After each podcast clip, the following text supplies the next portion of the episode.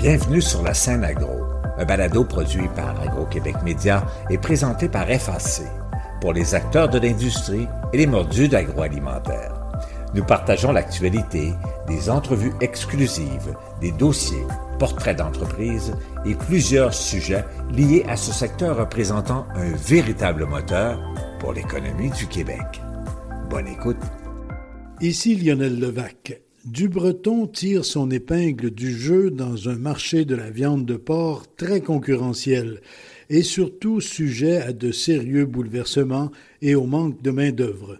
Dans le contexte actuel, la situation de Dubreton apparaît enviable.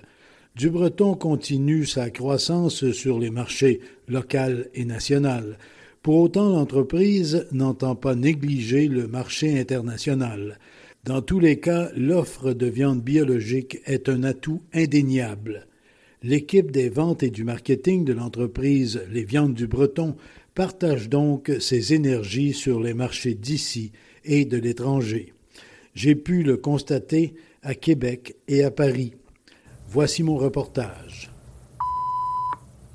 Il faut travailler fort pour conserver et même développer les marchés québécois d'abord et canadiens du moins dans certains secteurs spécifiques. Chez Dubreton, on réussit à le faire. Parlons donc tout d'abord des marchés plus à proximité. Julie Lamontagne, je suis conseillère en communication pour Dubreton. Et là, vous êtes à la journée, en fait, aux deux journées Sobeys, et vous présentez la gamme des produits du Breton. Une gamme très étendue. Là. Je regarde le comptoir, euh, le réfrigérateur, c'est assez varié. Là. Oui, on a des viandes, on a des charcuteries, on a des viandes marinées, on a des produits séchés aussi, des euh, saucissons secs. Donc, ça fait partie des produits les plus nouveaux qui datent euh, quand même de deux ans, mais quand même. Puis, on a des saucisses pré-cuites aussi. Donc, on a quand même une bonne gamme. Et notre fameux bacon. Est-ce que tout ça est biologique? C'est beaucoup biologique, c'est pas entièrement biologique. On a encore la gamme rustique mais de plus en plus, en fait, les nouveaux produits qu'on sort, ce sont des produits biologiques. On tend vers le biologique. La demande est là, donc nous, euh, on ne demande qu'à satisfaire euh, la clientèle. Oui, effectivement, c'est un marché, le biologique, dans les viandes, entre autres. C'est quelque chose qui est en croissance. Là. Oui, c'est en croissance continue euh, depuis plusieurs années, en fait. Donc, euh, nous, on, répond à la demande et on essaie d'innover aussi. Il faut surprendre les gens. Donc, il y a beaucoup de recherches à faire là-dedans, mais il y a beaucoup à découvrir. Bien sûr, ça veut dire, si vous avez des viandes biologiques en comptoir, ça veut dire que vous avez des gens qui en produisent biologiques, donc des fermes biologiques. Exactement. On a plusieurs fermes biologiques qui sont situées majoritairement au Québec. On en a aussi en Ontario. En Ontario, on a aussi les fermes rustiques, beaucoup. Ça représente beaucoup d'animaux, ça représente aussi beaucoup de personnel. C'est des animaux qui vont à l'extérieur, qui vivent sur la paille, qui ont de l'espace. On n'a aucune truie en cage. Donc, c'est le principe du bio et du rustique qu'on mise entièrement sur le bien-être animal. Il y a des cahiers de charges très spécifiques que tout le monde doit respecter. Là. Oui, exactement. Et on est inspecté, donc on est audité plusieurs fois par année parce qu'on a plusieurs certifications. Donc la certification Certified Humane pour le bien-être animal. On a également la certification biologique. On a la certification sans antibiotiques. Donc tout ça, on doit être audité régulièrement chaque année. Vous en avez glissé un petit mot rapidement. Ça prend du monde pour faire ça. Ça prend des gens, ça prend des responsables, des employés, des ouvriers qui tous les jours vont faire le suivi. Et après ça, ça vous en prend en usine beaucoup pour la préparation de tout ça. Manquez-vous de personnel? Oui, Beaucoup. On manque beaucoup de personnel, tant en ferme qu'en usine. C'est plus marquant en usine, mais quand même, euh, oui, on a beaucoup de postes à combler. Assez souvent, euh, on n'imagine pas que ces gens-là, ils travaillent dans un lieu qui est réfrigéré puisque la viande, ça doit rester froid. Il y a des gens qui le savent pas, donc des fois, quand ils appliquent et qu'ils réalisent qu'ils vont travailler au froid, ben ils sont surpris de ça. Donc, en venant visiter, en venant voir, vous allez voir, on prend soin de notre monde, on les habille, donc c'est quand même très agréable. C'est une usine et c'est une usine alimentaire, donc c'est grand, c'est vaste, c'est propre. Il y a beaucoup de monde euh, prêt à vous, euh, à vous épauler aussi. Là, quand on commence, c'est le fun d'avoir des bons collègues qui viennent nous épauler. C'est notre usine de Rivière-du-Loup. Et pour avoir vu ça à quelques occasions, les conditions à l'intérieur des installations comme votre usine de Rivière-du-Loup, ça s'est beaucoup amélioré depuis euh, les années. Là. Oh oui, exactement. C'est un milieu qui est bien aéré, c'est un milieu qui est vaste aussi. Là, on n'est pas euh, tous tassés un sur l'autre. C'est un milieu aussi où il faut se coordonner parce qu'on a de la machinerie euh, qui se promène aussi. Donc, euh, il faut vraiment, quand on est à son poste, les postes aussi sont ergonomiques, sont très ergonomiques en fait. Il y a eu des années où, euh, ben, en fait, anciennement, euh, c'était peut-être plus difficile, mais là, maintenant, les gens, ils, ont des postes qui sont adaptés à leur grandeur, à leur hauteur, des outils qui, évidemment, euh, qui sont à la fine pointe. Du personnel, vous dites qu'il vous en manque beaucoup.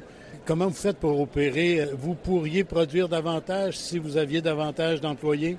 Oui, exactement. On y va évidemment avec les gens qu'on a sur place. Donc, on est toujours à la recherche de personnes. On va à l'extérieur aussi. Là, on a beaucoup de travailleurs étrangers temporaires dans les milieux où on a des usines, parce qu'on en a trois. On en a une à Rivière-du-Loup, qui est euh, la principale, mais on a aussi des usines de transformation, de troisième transformation, qui sont situées à Saint-Charles de Bellechasse et à Saint-Bernard-en-Beauce. Et euh, bon, pour ces employés-là, qui sont des travailleurs euh, étrangers temporaires, ben, il faut aussi les loger. Donc, euh, entre autres, à Rivière-du-Loup, on a construit des duplex pour être capable de les héberger parce que ces gens-là, il faut les héberger. On va accueillir des Maghrébins c'est des gens qui parlent déjà français, donc au moins la barrière de la langue, on l'a pas. On a beaucoup de Guatémaltèques aussi, donc euh, on commence, on commence à se familiariser avec l'espagnol également. Mais c'est ça, il faut aller chercher à l'extérieur. On a des Québécois aussi beaucoup, bien sûr, là, mais euh, c'est ça, il faut aller à l'extérieur aussi euh, parce que on a ces, grands besoins-là, autant pour les fermes d'ailleurs que pour les usines. Et à Rivière-du-Loup, les bâtiments, les, maisons, les résidences que vous avez aménagées pour euh, les travailleurs étrangers temporaires, c'est quelque chose, aujourd'hui, c'est incontournable. Il faut prendre des mesures comme celle-là. Il faut même faire des constructions.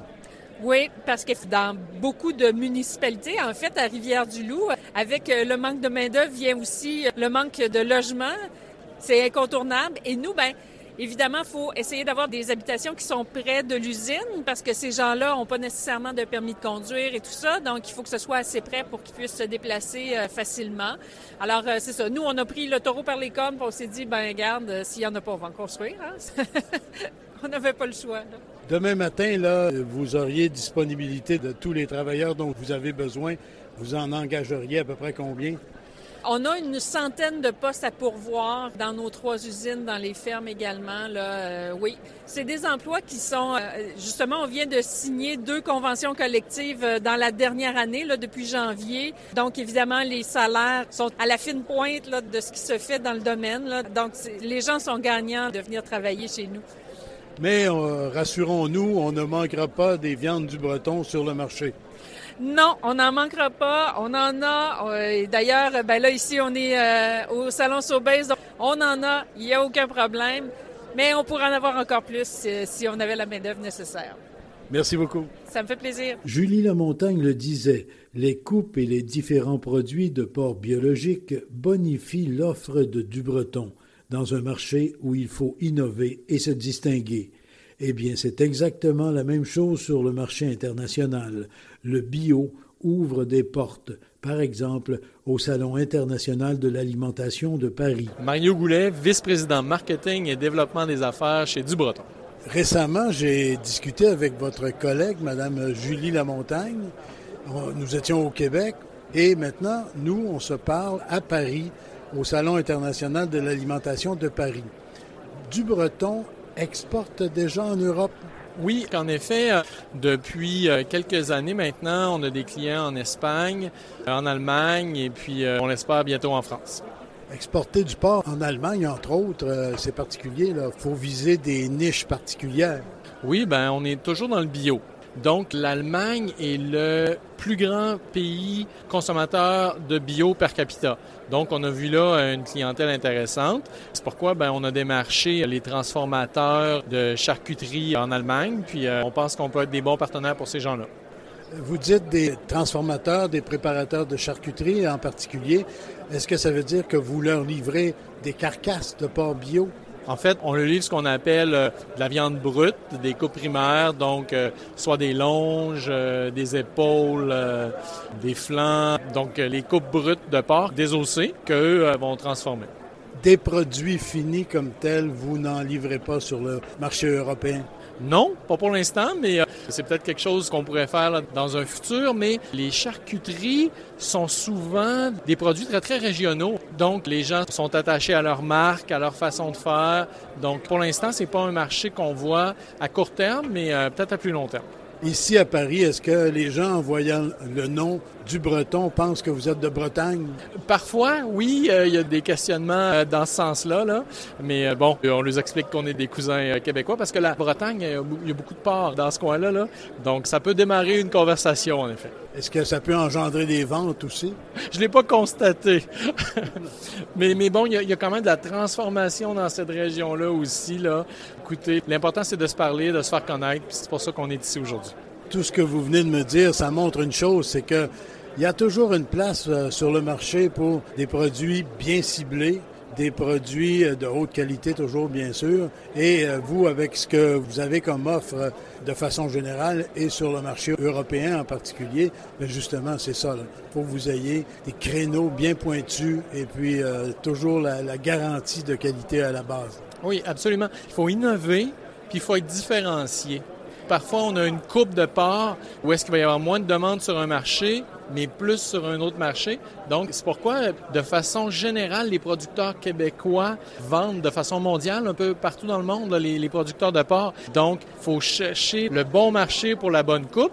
Bien, en étant bio, c'est de l'innovation. Donc, on innove puis on répond à des besoins où est-ce qu'ils sont. Donc, euh, on voit des besoins en Europe. On va aller rencontrer ces gens-là. Bien, merci beaucoup et puis euh, bon ciel. Merci, M. Levac, à vous aussi. Ici Lionel Levac.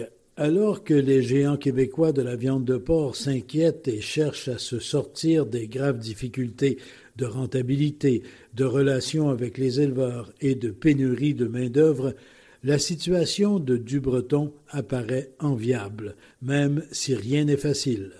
Au revoir. Cet épisode vous a été présenté en collaboration avec le groupe Export Agroalimentaire. Vous avez aimé ce contenu? Suivez la scène agro pour rester à l'affût de l'actualité agroalimentaire. Merci et à bientôt.